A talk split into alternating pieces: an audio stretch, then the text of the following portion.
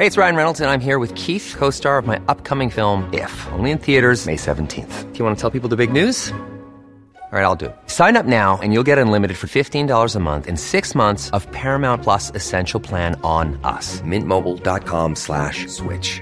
Upfront payment of $45 equivalent to $15 per month. Unlimited over 40 gigabytes per month. Face lower speeds. Videos at 480p. Active Mint customers by 531.24 get six months of Paramount Plus Essential Plan. Auto renews after six months. Offer ends May 31st, 2024. Separate Paramount Plus registration required. Terms and conditions apply if rated PG. Many of us have those stubborn pounds that seem impossible to lose, no matter how good we eat or how hard we work out. My solution is PlushCare. PlushCare is a leading telehealth provider with doctors who are there for you day and night to partner with you in your weight loss journey. They can prescribe FDA-approved weight loss medications like Wegovy and Zepbound for those who qualify. Plus, they accept most insurance plans. To get started, visit plushcare.com slash weight loss. That's plushcare.com slash weight loss. Michael, Reade on LMFM. They are hard times uh, that we're living through. They are very hard, aren't they? I mean, uh, not only are we cocooned or staying at home or restricted in our movements, but people are, are losing jobs. Uh, there's an awful lot to be worried about. This is not a, a rehearsal. These are hard times. Uh, well, not the case uh, if uh, you believe what Eddie Hobbs has uh, to say. Uh, this uh, may just be the rehearsal. In fact, it could get a whole lot worse. In fact, I think it will get a whole lot worse. He says that there is no V shaped recovery. It is a long, fat U with a lot happening at the bottom and that we're only at the onset and countermeasures phase of this crisis. The flood and fractures are yet to come in the deep valley of the U before recovery. Let's talk to Eddie Hobbs. He's on the line. A very good morning to you, and thanks uh, for joining us. Uh, uh it's pretty tough, people will say, but you are predicting that uh, it'll get a lot tougher. Well, the um, you know up until quite recently, the whole economic costs and consequences of what's going on uh, really haven't reached listeners and readers throughout the conventional media, um, and and the, the reason for that is that an awful lot of the modelling that has been used just just fails in the circumstance because there's a huge unknown, which is which of course is um, the, the, the you know the end of the pandemic itself and how that what that might look like. So because there because there isn't a medical answer yet, an awful lot of the um, estimates that were being produced by by world organisations as recently as four weeks ago were, have been proven completely wrong, like the IMF, the World Bank, the OECD, and so on. And um, uh, and then and I think, uh, you know, look, I mean, it's pretty obvious that there is a there's a certain type of psychology being played by those mm. that are in charge of the crisis for understandable reasons, um, which is kind of dripping in the incremental change in information as it goes on. Um, and and the media, conventional media have kind of rode behind that, which is understandable. But um, the, part of that is that you know was promulgating this idea of a V-shaped recovery that would, it would be business as usual, you know, after a short few months. Um, but that really hasn't been properly examined at all, and it, it doesn't stand up to any reasonable analysis. Uh, it mm. looks to me like that what looks to I think anybody that's looking at this, there there are very significant issues uh, that are being created as a consequence of basically the um, the, the, the, freezing of, of economic activity throughout the world. All right, and you say that there will be no going back uh, to business as usual, no going back uh, to the old economy, to the world as we knew it. Uh, there's three phases uh, to this crisis, and we're at the outset. Tell us a, a little bit more. Yeah, the, well, the three phases. Uh, I think we're in the onset and the initial response phase. So we've had the onset of the pandemic. We know what it is. The initial response, uh, the medical response, but also behind the scenes, there's been a huge international response economically, where central banks on both sides of the Atlantic and throughout the world have literally just opened up the uh, floodgates of liquidity. In other words, they're mm. they're prepared to buy whatever is necessary uh, to support government bonds, government lending, and also uh, quoted companies. The company credit market is now being supported. That's big companies that are rolling over their lines of credit called corporate bonds. They're supporting that for the first time on both sides of the Atlantic, which is extraordinary. Um, and and that has been presented as a stimulus. It's not. It's a safety net, and and it won't be uh, sufficient to save everybody because uh, underneath these quoted companies is the huge um, jobs rich uh, spine of all economies, which is SMEs, unquoted companies, the employers themselves. So again, the, the rescue the rescue programs are are putting money into the hands of workers that, whose jobs have been lost or mm. they've been significantly curtailed, which is understandable. But the, but but but as it goes on, the companies themselves will simply cease to exist because um, they're not getting the uh, supports unless they come in place, and um, and and ultimately most businesses simply don't have the cash reserves to sustain anything like a shutdown of revenues mm. for a period of, of two or three months. Just don't have it.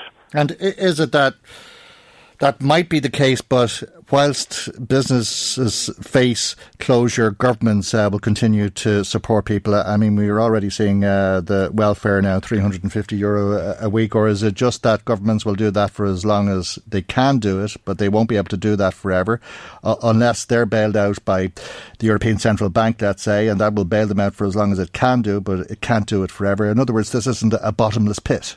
No, it's not. There's a crossover point coming. Um, uh, firstly, the European Central Bank is buying government bonds, so it's keeping the rates close to zero, and it will simply buy whatever is necessary up to a point. But central banks can also uh, uh, go pop, which isn't which isn't something that people full, fully grasp, but it's possible.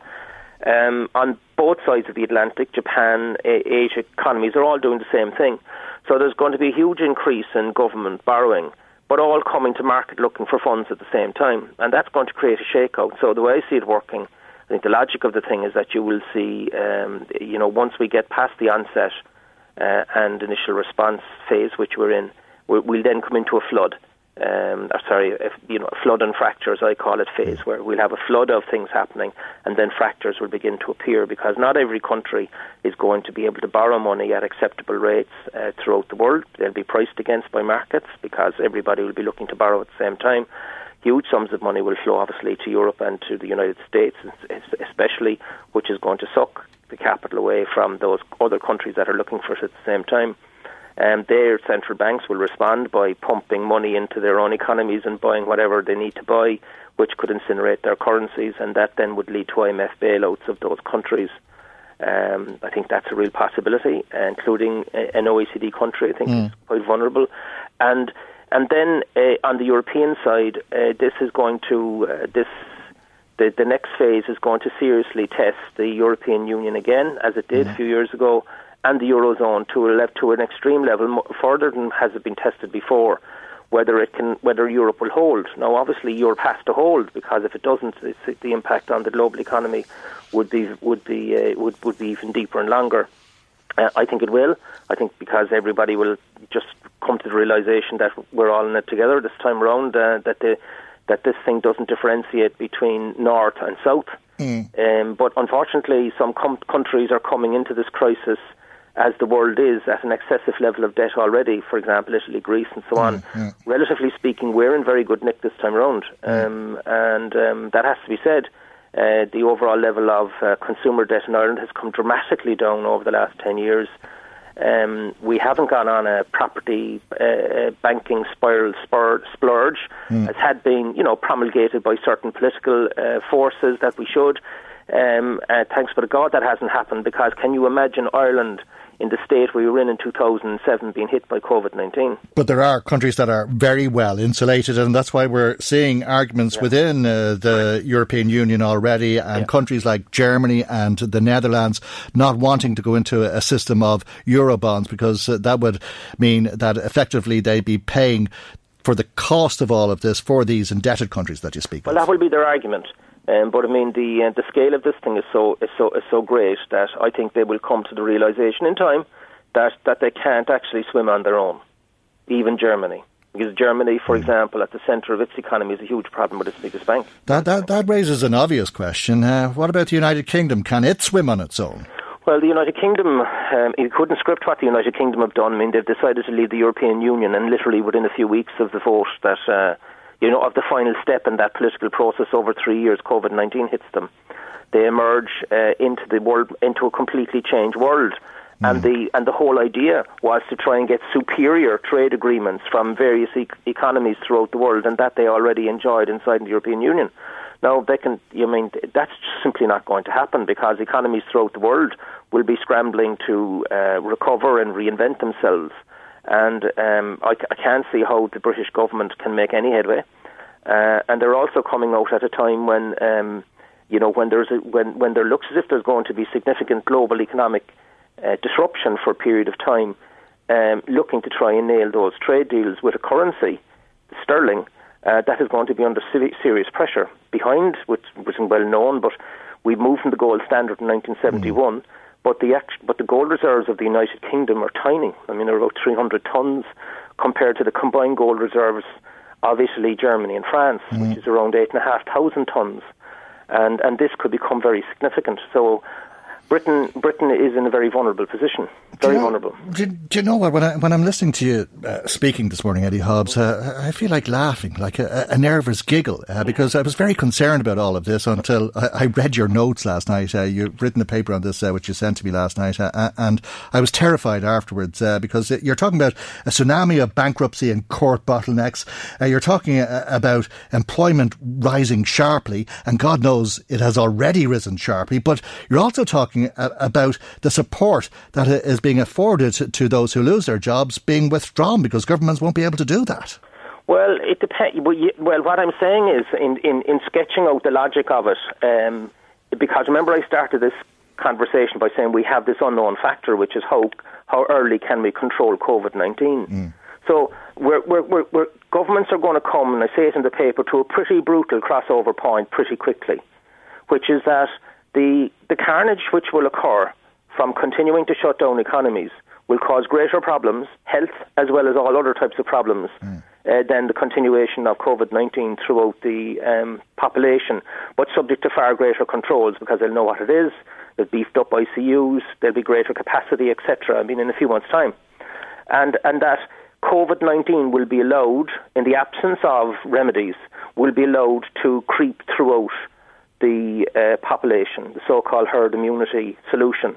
Because the alternative, which is a continuation of lockdown, and this is something obviously that health authorities don't want to hear, uh, is going to cause uh, far greater problems than the than the pandemic itself, which is quite clear. I mean, I'm talking globally yeah. here. Mm-hmm. You will see, you will see, you will you will see bank fractures, you'll see company fractures, you'll see country fractures, you will see social unrest food problems, etc.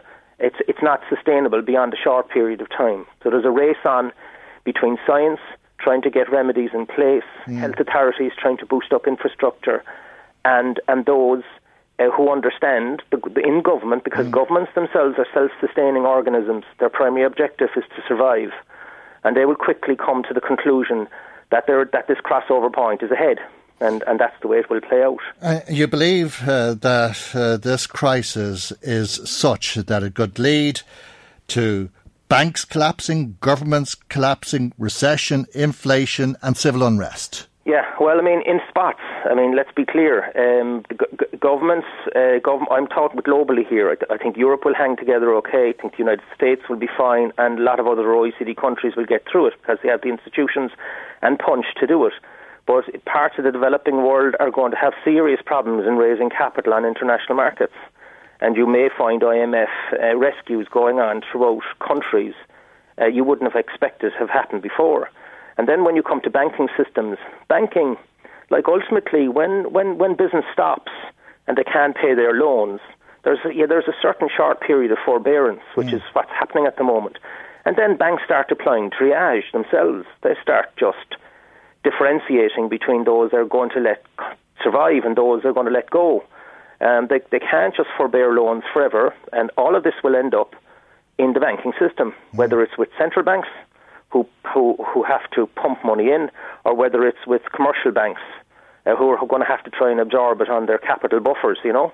So, like, non-performing loans swamp banks. When banks get swamped, unless they get socialised, nationalised by, by governments, mm they go burst. They close their doors on a Friday, they restructure over the weekend, and things look very different on a Monday morning. That's how it works. Do we need to think that there could be a time where we'll just have no money as individuals, so that people will become unemployed and there will be no welfare? People will have retired, but there won't be any pensions. That savings that people thought were guaranteed in the banks will disappear because the banks have collapsed and the government can't stand over the guarantee. Yeah, what I'm saying, yeah, but I'm making those comments and that analysis on a global basis, not on an Irish mm. basis. that these these are the cons because everybody sh- everybody's facing into the same challenges. Mm. Um, and yes, you will see banks collapsing throughout the global economy. Um, you will see uh, depositor haircuts because not all banks can be saved. Only those of systemic importance will be saved by national governments. National governments themselves, those that are weakest, with the uh, weakest bonds, with an inability to raise capital, uh, can only do one thing when they're locked out of credit markets, which is to uh, is, which is to increase money supply. In other words, generate mm. potentially the risk of hyperinflation by generating too much currency. The IMF will be stepping in, um, uh, looking at um, uh, rescue programs such as we went through, bailout programs, and so on, and perhaps using its own currency uh, to try and um, help itself through that problem. So yeah, it's very, very serious, very significant. Uh, it's not. It hasn't been discussed, uh, from what I can see, certainly in the Irish media up until now. Um, but this is where we're going, uh, unless we reach that crossover point pretty quickly.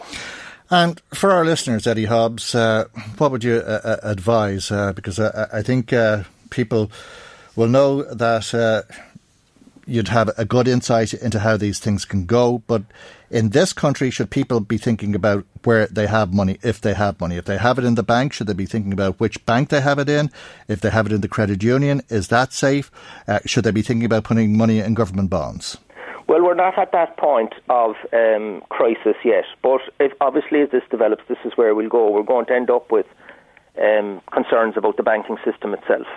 Um, and uh, anybody got, get that got that has money in an Irish bank needs to look at its credit rating. It needs to see where is it on the list of systemically important financial institutions. Um, credit unions themselves take money in and then put it into banks. So if I had money in a credit union, I'd be finding out what bank are they actually using. Mm. Similarly, if you have money through a pension fund or a life insurance product, and, and you're, you're holding it in cash, I'd be finding out, well, what banks are you using? Now, some life companies will be using globally systemically important banks, so that would be a comfort. Um, then, the, I think on the other side of the deflationary effect, in other words, the economic fall uh, that we're going through at the moment, um, the deflationary period of this U, the bottom of the U, will mm. come high inflation at the other side, simply because of all of the money pumping around and in a situation like that, if you're in or close to retirement, I think inflation linked government bonds, I'd be looking at those, Germany and France in particular, even though they'll pay nothing at the moment, I think down the road. Um, we're, we're, we're, going to see a breakout of inflation. Uh, uh, the one asset class that I've been talking about for the last 15 or 16 years continuously, ever since it was selling at around 250 euros an ounce back in 2003 and 4, is, is gold. Mm. And um, and having having a percentage of whatever you've got in cash and gold makes perfect sense. Then, in terms of other stuff that people have invested in, look, the property market is going to come up. So, you know, don't be expecting rents to just bounce back in a V shaped recovery and values to bounce back. That's not going to happen quickly.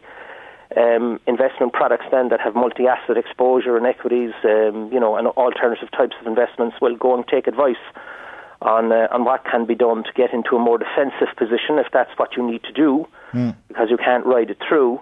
Uh, you should be doing that right now with your financial advisors. Okay, uh, just to conclude, uh, we heard uh, the governor of uh, the central bank on television last night say he didn't support the idea of helicopter money.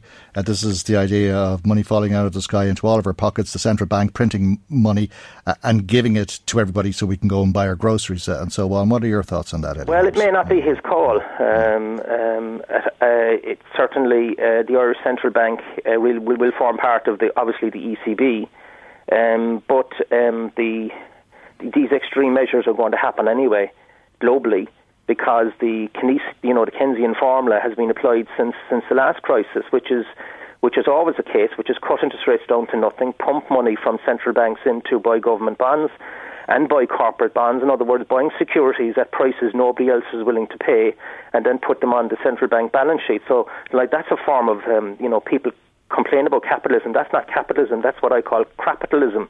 It's it's central bank dole.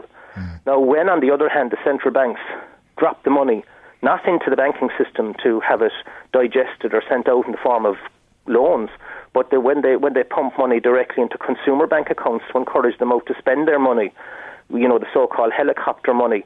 Well, that's just another form of capitalism, but at least it's going directly into the uh, wallets and handbags of individual consumers to spend. But the timing of something like that and the scale of something like that would have to be very carefully considered because that is inflationary. That's the one thing that will drive your currency, um, uh, you know, can have currency, significant currency implications. Um, so at the same time, um, it's difficult to see how they're not going to take that step because central banks and world authorities only know one game, which is um, which is uh, the Keynesian formula of, um, of of government stepping in when the um, when the private economy goes through these types of problems with and doing whatever it takes. And um, you yeah. know we're in an extreme case now where we're we're entering this global pandemic, which doesn't have a medical solution yet, at a time when we have pumped up global debt levels already to 250 trillion dollars, uh, about three and a half times global GDP, which is quite high. Uh, all of that extra debt that's been added in the last 10 years hasn't created an equivalent amount of economic growth. Okay. The economic growth now is now going in the opposite direction, and the debt is going in the in, in the other way. So obviously these things have implications at the other side of this emergency. So during the flood and fracture phase, which is the next phase, you will see a flood of things happening. You'll see fractures arising. I'm talking globally here. I keep saying that. And then after that will come the recovery, and the recovery will will be um, will be quite sharp um, because um, there, there's likely to be quite significant clean out at the bottom of the U, and uh, uh, and and you know, and things will come back. But the type of economy on the other side will be very different from the type of economy that went in. Not as we knew it, and certainly not as we ever would have imagined it. You've given us much to think about, and I'm sure it'll weigh on the minds of many of us for the rest of the day, if not beyond that. Well, Thank if you. anybody wants to read that paper, by the way, Yes. I'll be putting Mhm. it up on my own website um, this morning, I hope. Okay. um, uh, so that people can actually read. It's quite long, and Mm. um, it, it just you know it's it's it, it, will give more detail. So, Mm. but the reason I've done that, I, I just think that. Uh, it's important that um, that we face it instead of instead of um, continuing to bel you know to believe the narrative of the V-shaped recovery. Yeah, uh, sobering reading. Uh, uh, Eddie Hobbs, uh, the website is eddiehobbs.ie, is it? Yeah, uh, Hobbs Financial should be up on that. Hobbs Financial. Okay. Thank you very much indeed. It's a, a pleasure to talk to you, and thank you for joining us here on the programme, Eddie Hobbs. It's that time of the year. Your vacation is coming up. You can already hear the beach waves, feel the warm breeze, relax, and think about work. You really, really want it all to work out while you're away. Monday.com gives you and the team that peace of mind. When all work is on one platform and everyone's in sync, things just flow wherever you are. Tap the banner to go to Monday.com. Hey, it's Danny Pellegrino from Everything Iconic. Ready to upgrade your style game without blowing your budget? Check out Quince. They've got all the good stuff, shirts and polos, activewear and fine leather goods, all at 50 to 80% less than other high-end brands. And the best part? They're all about safe, ethical and responsible manufacturing. Get that luxury vibe without the luxury price tag. Hit up quince.com slash upgrade for free shipping and 365 day returns on your next order. That's quince.com slash upgrade. Many of us have those stubborn pounds that seem impossible to lose, no matter how good we eat or how hard we work out. My solution is PlushCare. PlushCare is a leading telehealth provider with doctors who are there for you day and night to partner with you in your weight loss journey. They can prescribe FDA-approved weight loss medications like Wegovy and Zepbound for those who qualify. Plus, they accept most insurance plans. To get started, visit plushcare.com slash weight loss. That's plushcare.com slash weight loss.